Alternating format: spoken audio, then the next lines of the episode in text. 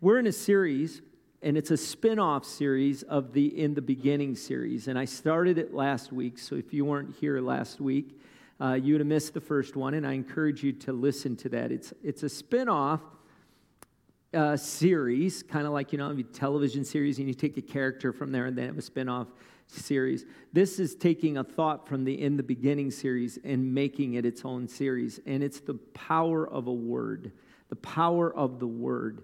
And just talking about how words have impact in our life. Words are so important. You know, JFK said, we're going to put a man on the moon in 1960. In 1969, we put a man on the moon. The words ignited a vision in people, and then there was a pursuit for the word. Dr. Martin Luther King, Jr. said he had a dream, and it begun the pursuit of transformation in dealing with racial or ethnic concerns. Their words are powerful. Words are powerful. Proverbs 18.21 says, the tongue has the power of life and death, and those who eat it or love it will eat its fruit. Now, here's the interesting thing, and I heard this a lot this week, and there's nothing wrong with what they were saying to me, but a number of people emailed me and said, that message was so great, I sent it to a ton of people. Well, that's great, but the message really wasn't for them, it was for you. And isn't it interesting that it is pretty hard to tell for myself that I might have a challenge with my words? Like, we can see it in everyone else. We could see their struggle with words because we experience the effect of those words in my life. But a lot of times, we don't always experience the impact of my words on other people's lives. Because we say our words, and then we leave, and we don't know what we've left. There is power of life and death. Like, we say we believe in the power of words, but we don't talk like we do. We use words very loosely. We often use a lot of words that really impact. And if we recognize a few truths like this, and I know you're going to love this, especially out here in Farmington, right? I know you're going to love this, right? We don't recognize that every human being, I mean, we know this, but do we believe that every human being is the object of God's love? Do you believe that? Look, I know that. I know that you know it. But do you believe it? That means every single person you come into contact with, God loves as if they're one of his kids, because they are. Hopefully, one day going to be one of his children, right? But do we talk to them as though we love God? Like, for instance, Jed has a lot of kids. And he's sitting down there, and you say, I really love Jed. You know, one of the best ways to love Jed is to love his children, even when they're tearing your house apart, right? Why? Because when I love his kids, it's as though I'm demonstrating my love for him, right? They're the object of his loves, because those kids are the objects of Jed's love. Does that make sense? So when you have a politician that you disagree with and you attack that person with your words that bring life and death, you are not walking as a believer in Christ. Because you don't recognize they are an object of his love, and my words have the power of life and death. Don't tell me you love God and then attack somebody you disagree with. You can disagree with what they think, but you better not attack the person. That's about half the people in this room. Because my power has the power to change a situation. We believe, like, we know that words have the power of life and death, but when we get into a situation, we separate that what I was talking about back here has no impact for why I'm in this place. Because we say things, we're living in the fruit of a decision that was made, words that were spoken months, weeks, days, a while ago, and now we're living in this environment where things are going, and we're blaming everything around me for why I'm here. We're blaming God for why I'm in this place. We're saying, why did you put me here? And God said, you're there because your words put you in that place. But you don't remember your words being spoken back there. You have determined your future by your words, that power of life and death. James says, it's like a rudder of a ship. Your words set you on course for a location that you're now sitting in. And how many know human nature loves to blame everybody else? Everybody else is responsible for why I ended up in this place. God's responsible for why I ended up in this place, when in reality, maybe you should start taking a look at your own words. We love to blame other people and other things. Look at this verse in Matthew. I read it last week. I'll read it again. It says, make a tree good, and its fruit will be good. Does that make sense? Or make a tree bad, and its fruit will be bad. For a tree is recognized by its fruit. That part of the verse is just establishing a truth, right? So you're sitting there reading that and saying, okay, then we got to make the tree better so we have better fruit, right? If we don't want a bad one. He says that these Pharisees, who are religious people, and quite frankly, their behavior was great. They were very religious in their behavior. Everything was wonderful and great. They were doing what the Bible said to the letter of the law. I mean, these are people doing that, and he calls them brood of vipers. How can you, who are evil, say anything good?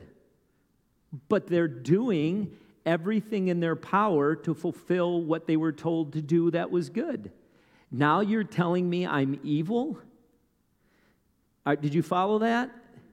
You've been raised in the church. You've been living exactly how your youth pastor told you you're supposed to live in your past, and you're living all the behaviors, and then you come, and this guy comes along and calls you a brood of vipers, and that you're evil, and I've been behaving the way I should be behaving.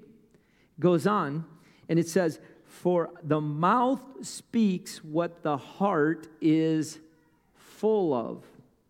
A good man brings good things out of the good stored up in him, and an evil man brings evil out of the evil stored up in him. But I tell you that everyone will have to give an account on the day of judgment for every empty word they've spoken. Somebody's saying, oh no.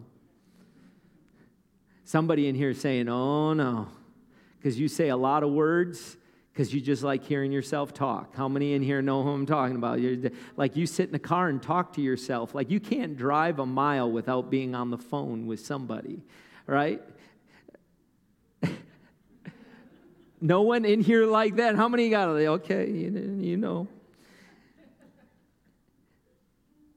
For by your words you'll be acquitted, and by your words you will be condemned.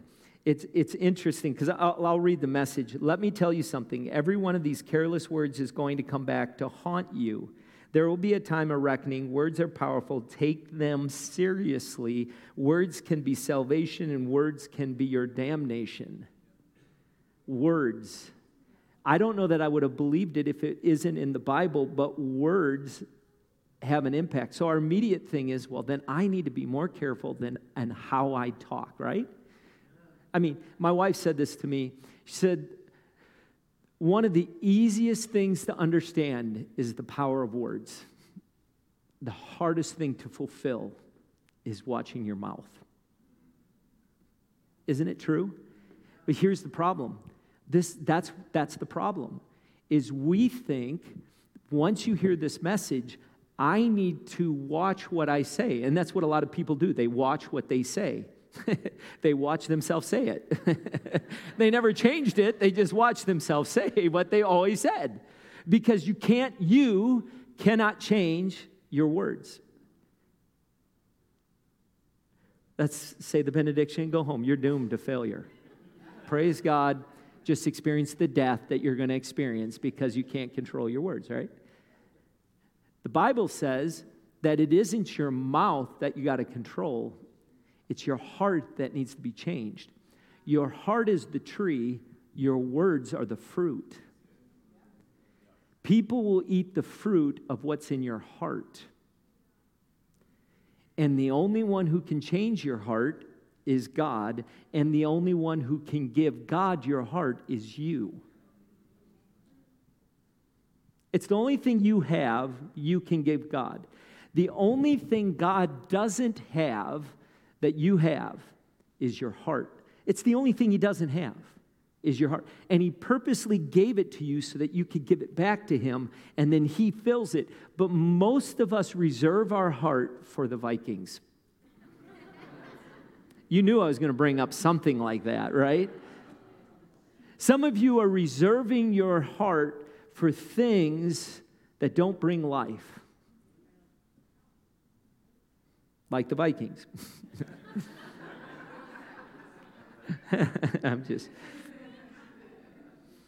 In order for our words to change, our heart must change. If you heard my message last week and you said, you know what?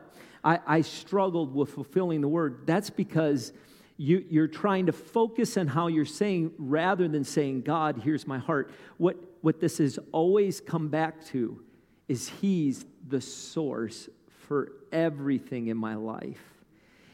When I receive from him, I contain in my heart what he gives me. Then I'm able to broadcast heaven to earth.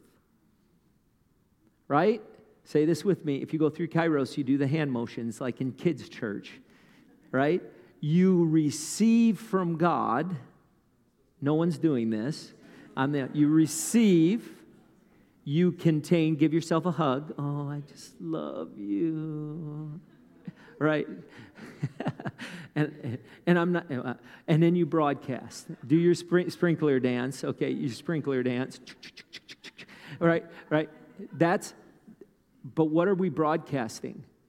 If we're not receiving from him, we're broadcasting death. And we're okay with that because I'm going to heaven. But I'm not broadcasting it to anyone. As long as I go to heaven, I don't care how much hell I bring in other people's lives through my mouth, as long as I'm going to heaven. Now, some would argue you might want to consider whether you're really going to heaven. What I've discovered, and this is going to be a challenge for some people, what I've discovered, it's a lot harder to get saved because you're not going to lose it than it is to receive it with just a prayer. For instance, when you come to Christ, there are people who say, well, I don't know when I got saved. Yeah, and I don't know when I got married. You may not remember the date of your wedding.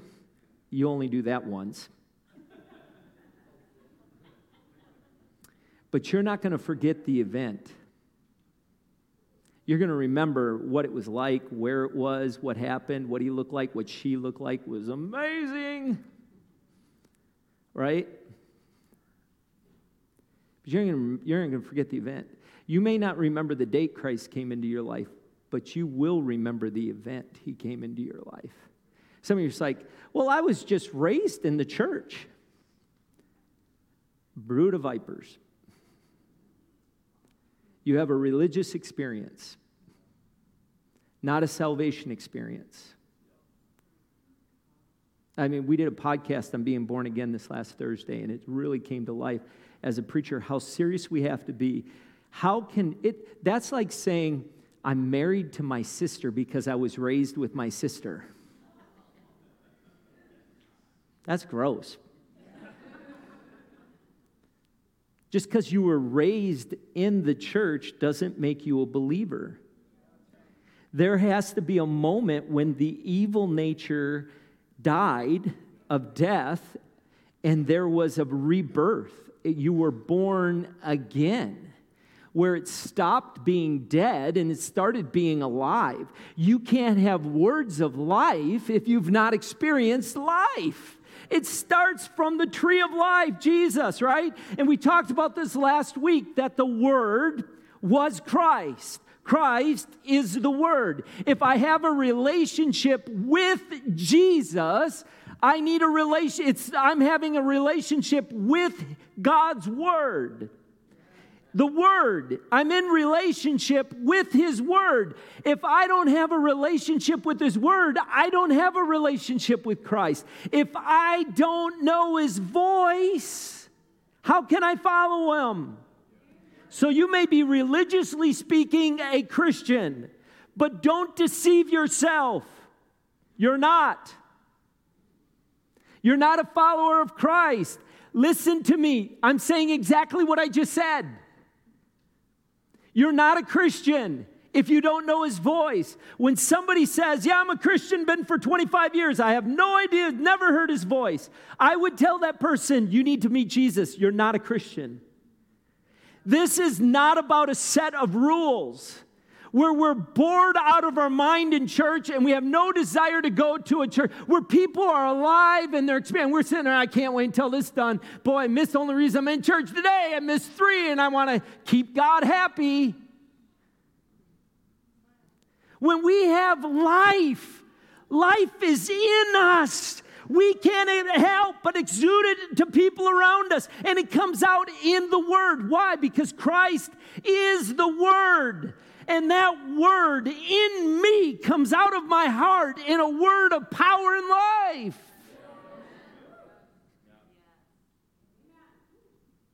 We sit there and we don't even want to worship. I don't want to sing. I want to talk with my voice. I don't want to exalt God with my audible voice. Why did he give it to you then? The Word is Christ. Christ is the Word. We need a relationship. You say, I'm in relationship with Christ. Most Christians, people who call themselves Christians, don't even know what that means. They call religion relationship because they have no idea. Relationship is being in the Word, and the Word is in me. If we want our words to change, we have to say, God, come and pursue my heart as I pursue your heart. Change my heart. Judge the attitudes of my heart. Here's the first point, really. It's words have cost. Words have a cost. Can I speak freely? Can I speak freely? Actually, I can't. I just said they had a cost, and you guys said I could speak freely. Gotcha. Here's the lie, that words are free. They're not free. Your words are not free. We live in a nation where we're proud of the fact that we have the freedom of speech. And I'm not saying it's bad because it's the freedom of speech. It didn't mean it was free. The words we use are free. You have the freedom to say whatever you want to say. But make no mistake about it, those words will cost you something. Those words are going to cost somebody something.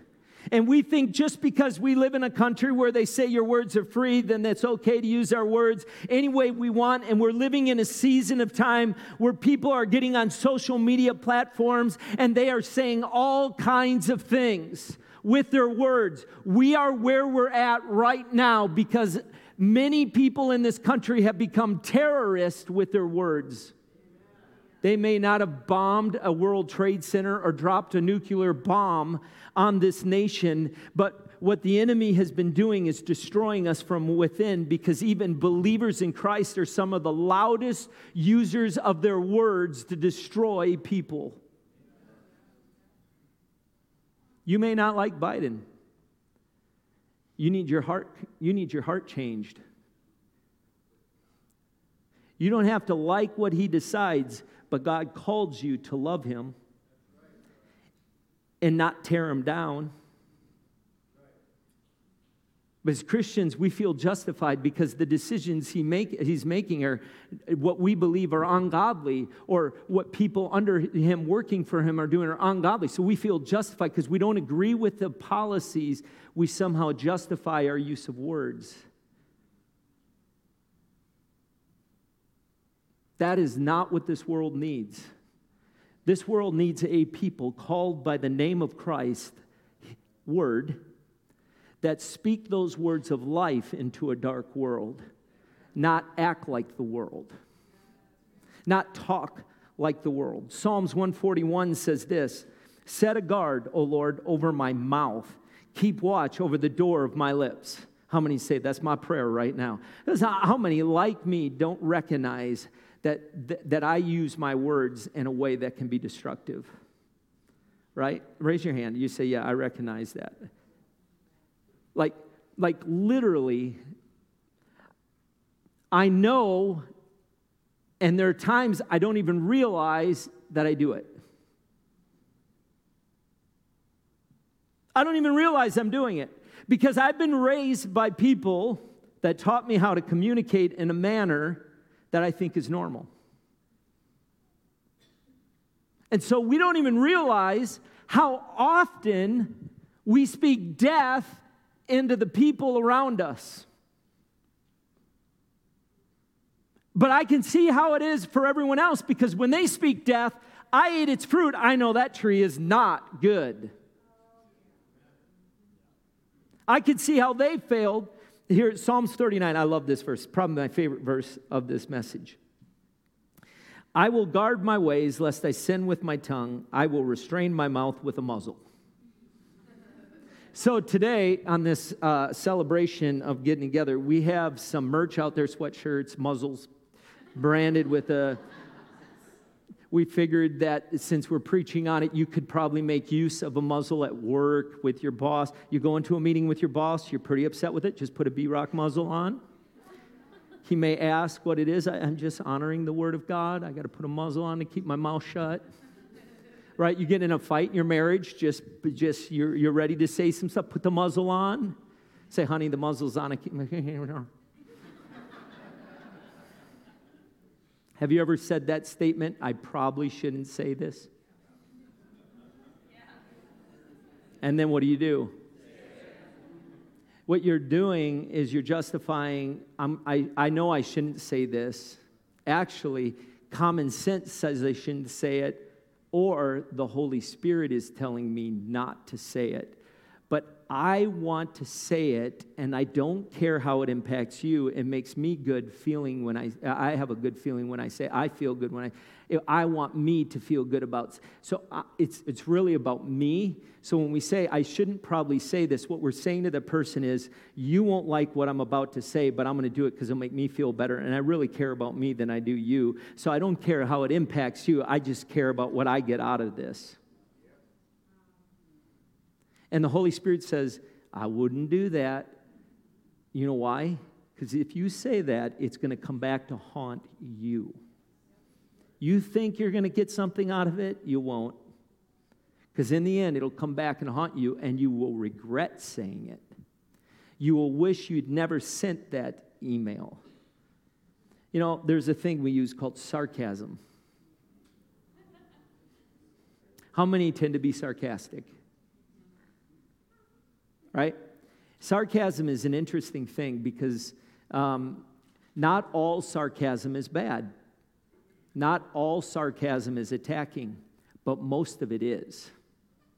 Most of it is a vehicle to communicate what you feel about a person to them in a certain way to somehow say, but I don't want to take responsibility for what I'm saying. It's saying something, and there are people in here, I have a child, my mother-in-law, they don't understand sarcasm. I would sarcastically give a compliment to my mother-in-law, and she'd be offended because she thought I was insulting. No, she didn't understand. Then just say it. Just say you liked my pie. Don't say it's, you know, and I was actually kind of joking because she's always good at, there isn't anything she's ever made that was bad, and she took it as an insult, and everybody else knew it was a compliment. She didn't understand. We have a daughter that works here. That does not understand. You use sarcasm with her, she'll be like, why'd you just say that? She does not understand it at all. She's trying to learn it. She's working on it. How many in here, you don't understand sarcasm? You just don't get it, right? No one wants to. They're like, are you being sarcastic right now? I don't understand why you are. Sarcasm is very destructive. It's very destructive. It's really a way that we use, and it's often taught. Sarcasm is often the language of negative people or critical people. And they want to feel okay about being critical, so they say something in a sarcastic way. Here's the second thing. Words heal and words can hurt. Words heal and words can hurt. They can do both. Here's the lie. Words hurt except when you're kidding. Words hurt, except when you're just kidding. When you're joking, it won't hurt. Proverbs 26, 18 through 19 says, like a madman who throws firebrands, arrows, and death is the man who deceives his neighbor and says, I was only joking. Some of you think, that's in the Bible? Yeah. Let me give you the New James Standard version of this.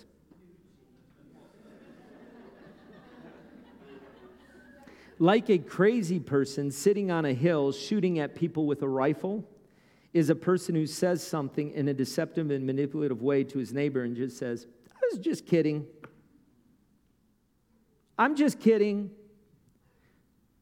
It's like a loaded mouth where we get and we want to say something to someone, but we don't want them to return fire.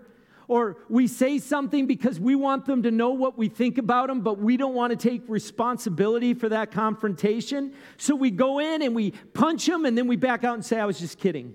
I was just kidding. Because I don't want you to punch me back. But you know, when you get hit like that, when somebody comes up and they say that, and then they say, just kidding, you know what it does, because you know what it did to you. I was just kidding. Man, haven't you gained some weight in the last... I'm just kidding. Just kidding. Does that... Oh, you're kidding. I thought you were serious. I have gained 20 pounds. Thank you for noticing. We can be very destructive in our words and then say, well, I was just joking. We make statements like this.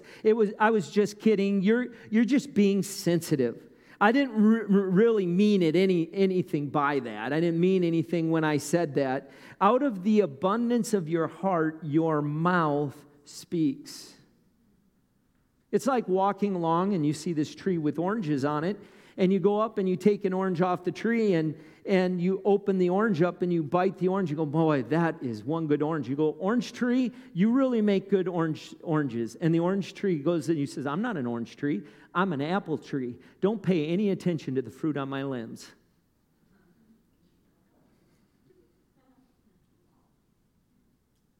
Because I'm an apple tree. We often claim to be something that the fruit on our limbs says differently. When you're negatively talking, the fruit coming out of your tree, if it's producing death wherever you go, if you go into workplace and it becomes toxic because you're there, because of the use of your words, you're gossiping, you're manipulating, you're creating tensions, you're constantly... Stop for a moment and consider what fruit is on my limbs, and then ask yourself, where does that come from? The heart. It comes from the heart. It reveals what's in your heart. So when I hear it come out of my mouth, we should stop and say, God, I didn't even realize that was still in my heart. When we see somebody that we had in a situation with and we're kind of critical to them, or we say something to them out of our mouth, we say something about them to someone else, or we say something to them, or we declare online something about that person, you stop and you say, well, no, I don't have an issue with that person. But your mouth says differently.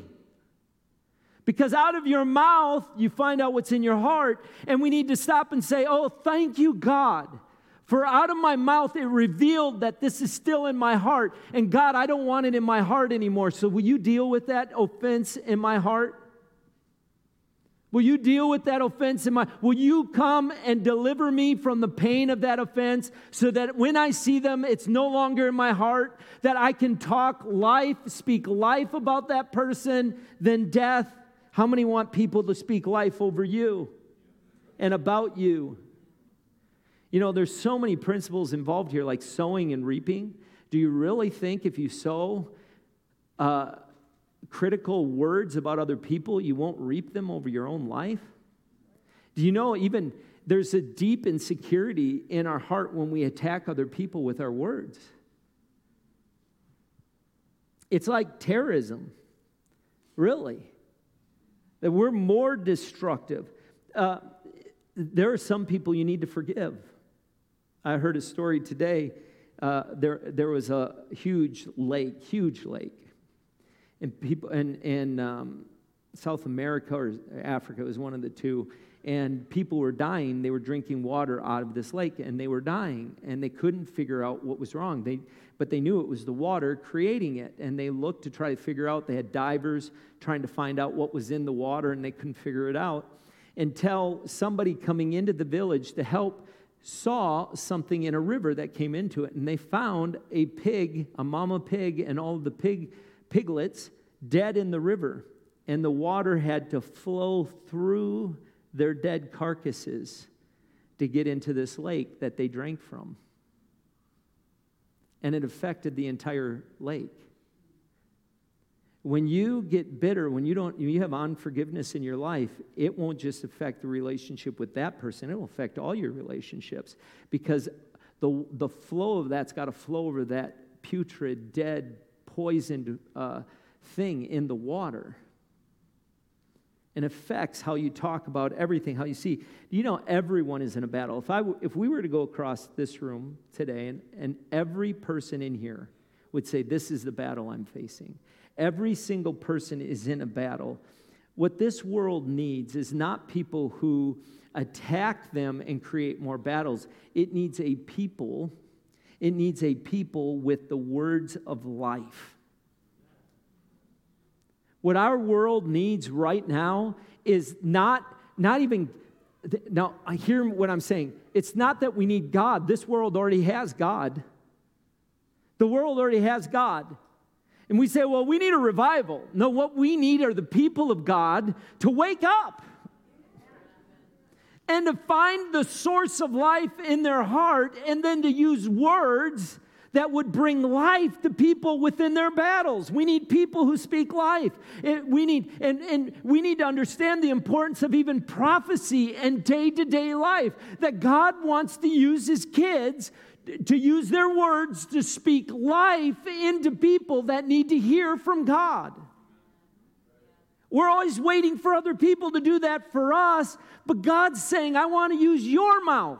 I want your mouth to be the thing that channels my word into the lives of people, where we commit our mouths to the Lord and say, God, I commit my mouth to you, so that out of this mouth can flow mercy, out of this mouth can flow grace, out of this mouth can flow favor, out of this mouth can flow joy, out of this mouth can flow life to people. That when we go into a place and it's not working like it should, that when we come in, we recognize that I'm a vessel of God to bring his word into a Starbucks that's all chaotic, and you just speak life to people. And when you leave, that place is different because it experienced something it could not get on its own, because you were there. You know, the Bible says, it says where he is holy ground. Where God is holy ground. If God is in you, where you are is holy ground. You can walk into any environment. Well, I left there because it was just too toxic. Are you a believer? Well, yes, I am. Then it shouldn't have been that toxic. Well, I can't change it. Lie. Because it isn't you changing it. It is God through you that changes that environment. If you start seeing it with the right perspective, I should be an environment changer because I'm bringing holy ground wherever I go, and my words over time will change a culture. For good, for life, or death. See, but some of you believe the lie. See, you said in the beginning of the message, you said this. Yeah, I believe what you're saying. I believe what you're saying. But when I say you can change your culture, you don't believe what I'm saying. That's good. That's preacher talk. That's meant to get us excited, and I'm not saying amen.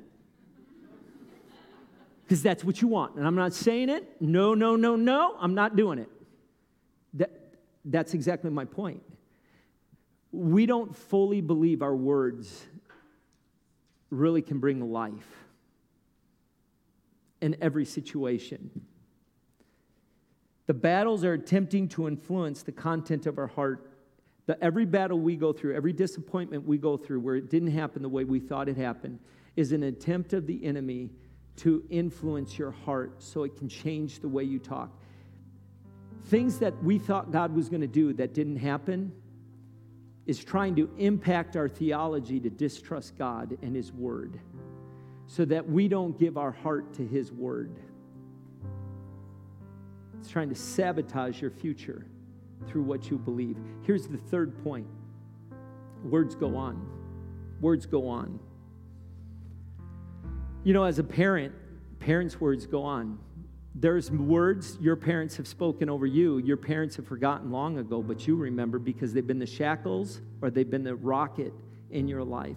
It's been the thing that's inspired you to do what you've done, or it's been the thing trying to prove to them that you're right, and all you find is, maybe if my parents think that about me, maybe that's true. Words that hurt, words that inspire. Now you're a parent, and you get angry and upset, and you say something to that child, and you think because when words are forgotten, they no longer have power. Your words have a lasting impact.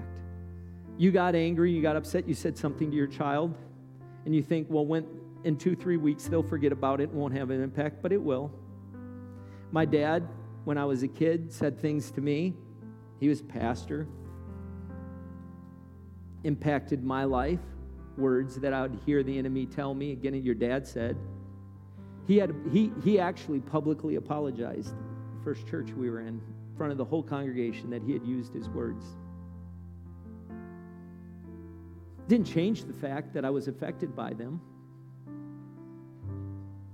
It's not like you can just take back words. That's why the Lord says, think before you speak. Because your words, even when they're forgiven, still have some impact. They still contribute to this thinking of insecurity that we have in our society. Think about how words have impacted your life. We think the lie is, as soon as words are forgotten, their influence is gone.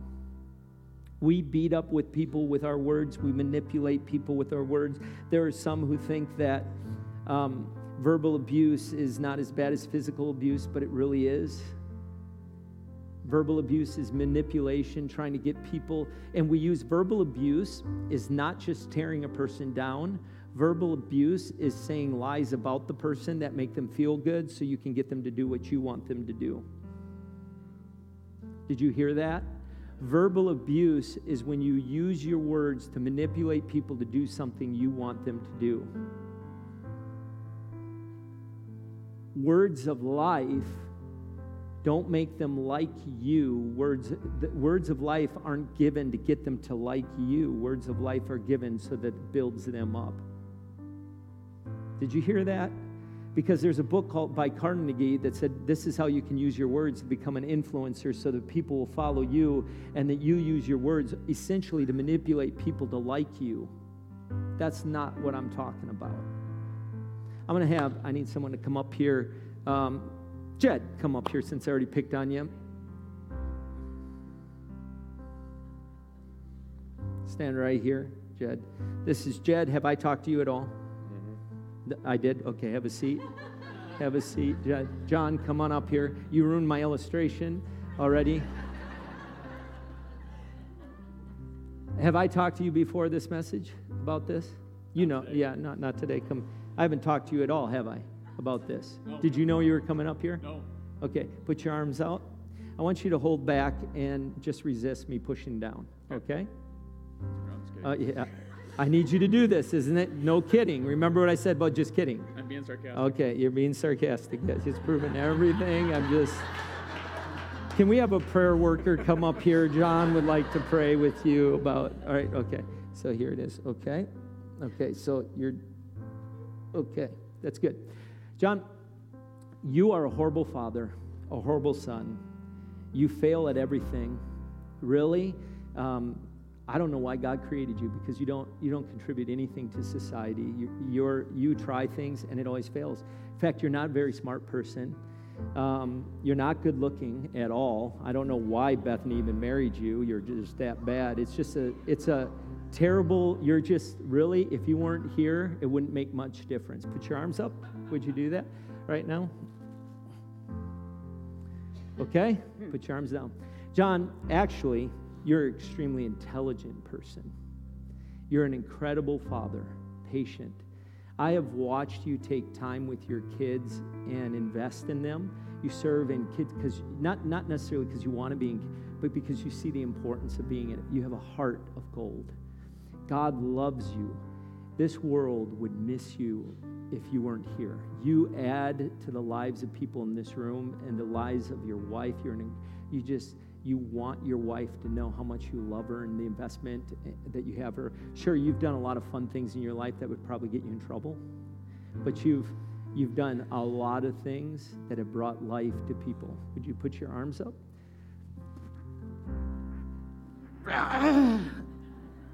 You're right. Did you see it? Thanks, John. Your physical body responds to the power of words. Your physical body responds. If you really think tearing someone down motivates them to get better, it does not. Calling out of them who they are in Christ. You know, everything I said to John wasn't to make him feel better, but I know John, so I know what to say. That was authentic. It was authentic truth. I spoke to him. And when you begin to, when your body, even though it doesn't necessarily believe it, when your body, your physical body hears the truth about you, even though your soul denies it and believes a lie, your physical body knows the truth and it responds. Your words make you stronger or they make you weaker. They are life. They are death.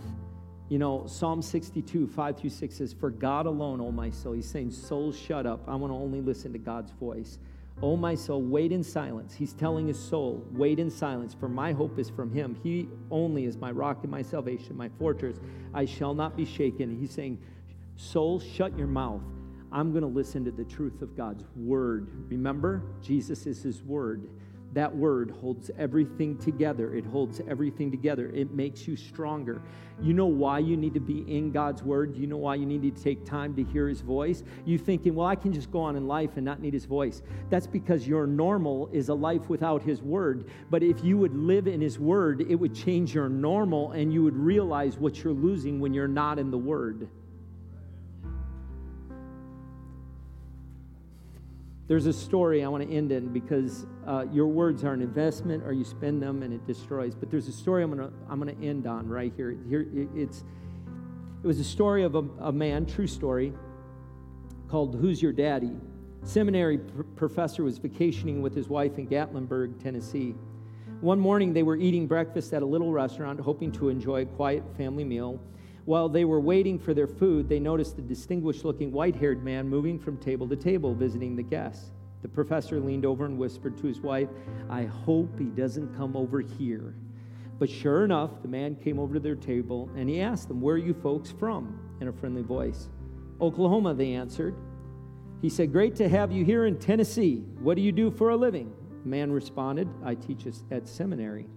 "Oh, so you teach preachers how to preach, do you?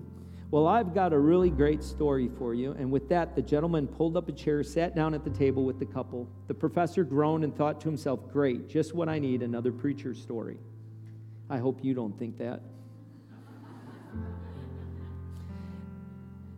The man started, "See that mountain over there," pointing out the restaurant window? "Not far from the base of that mountain, there was a boy born to an unwed mother. He had a hard time growing up because every place he went, he was always asked the same question. 'Hey, boy, who's your daddy?' Whether he's at school or in the grocery store, drugstore, people would ask the same question, 'Who's your daddy?' He would hide at recess and lunchtime from other students. He would avoid going to the stores because the question hurt him so bad. And when he was about 12 years old, a new preacher came to his church. He would always go in late and slip out early to avoid hearing the question, 'Who's your daddy?' But one day, the preacher said the benediction so fast, he got caught and had to walk out with the crowd. Just about that time, he got to the back door. The new preacher, not knowing anything about him, put his hand on his shoulder and asked, 'Son, who's your daddy?' The whole church got deathly quiet. He could feel every eye in the church looking at him. Now, everyone would finally know the answer to this question, 'Who's your daddy?' This new preacher, though, sensed the situation around him, using the discernment that only the Holy Spirit could give, said the following to that scared little boy. "Wait a minute," he said. "I know who you are. I see the family resemblance now. You are a child of God." With that, he patted the boy on the shoulder and said, "Boy, you've got a great inheritance. Go and claim it." With that, the boy smiled, and for the first time in a long time, and walked out a door a changed person. He was never the same again. Whenever anybody asked him, "Who's your daddy?" he'd just tell them, "I'm a child of God." The distinguished gentleman got up from the table and said, "Isn't that a great story?" The professor responded that it really is a great story. As the man turned to leave, he said, "You know, if that new preacher hadn't told me that I was one of God's children, I probably never would have amounted to anything." And he walked away. The seminary professor and his wife were stunned. He called the waitress over and asked them, "Do you know who that man was who just left that was sitting at our table?" The waitress grinned and smiled. "Of course I do. Everybody knows him here. That's Ben Hooper, the former governor of Tennessee." Someone in your life today needs a reminder of who they are. They need somebody to speak life into them. Whether you know them or not, you have the opportunity tomorrow, today, to speak life. Why? Because life lives in me. The world isn't going to give it because they don't have it. They can use words to manipulate situations, but they can't bring eternal changes. Silver and gold have you none, but what you got, you can give to people, and it'll change their life forever. It'll make them walk. It will make them see. It'll make them hear. Will you stand? There have been words spoken over you that aren't true. There's been words spoken over you that put a breath of life in you. The only way your words will change is if your heart changes. And the only way your heart can change is if God comes and does it. You are completely and totally dependent upon Him to change your heart, period. So if you're freaking out, and how do I change my heart? Stop. Our pursuit is in our behavior. Our pursuit is God's heart. And saying, "God, I want your heart. I want your heart. I want to know your heart. Reveal your love." When He does that, it will change you forever. Will you close your eyes for a moment? I want you to just personally have a conversation. Just put your heart, as if your heart is in your hand, saying, "God, here's my heart. I need a heart change." Your marriage is a mess. And it isn't going to change because of counseling. It's going to change when you get a heart change. Things, you put your heart right in your hand saying, "God, here's my heart. Will you transform me?" And in 30 seconds, Pastor Zach's going to come up here and he's going to pray with you. But just have that time right now with him.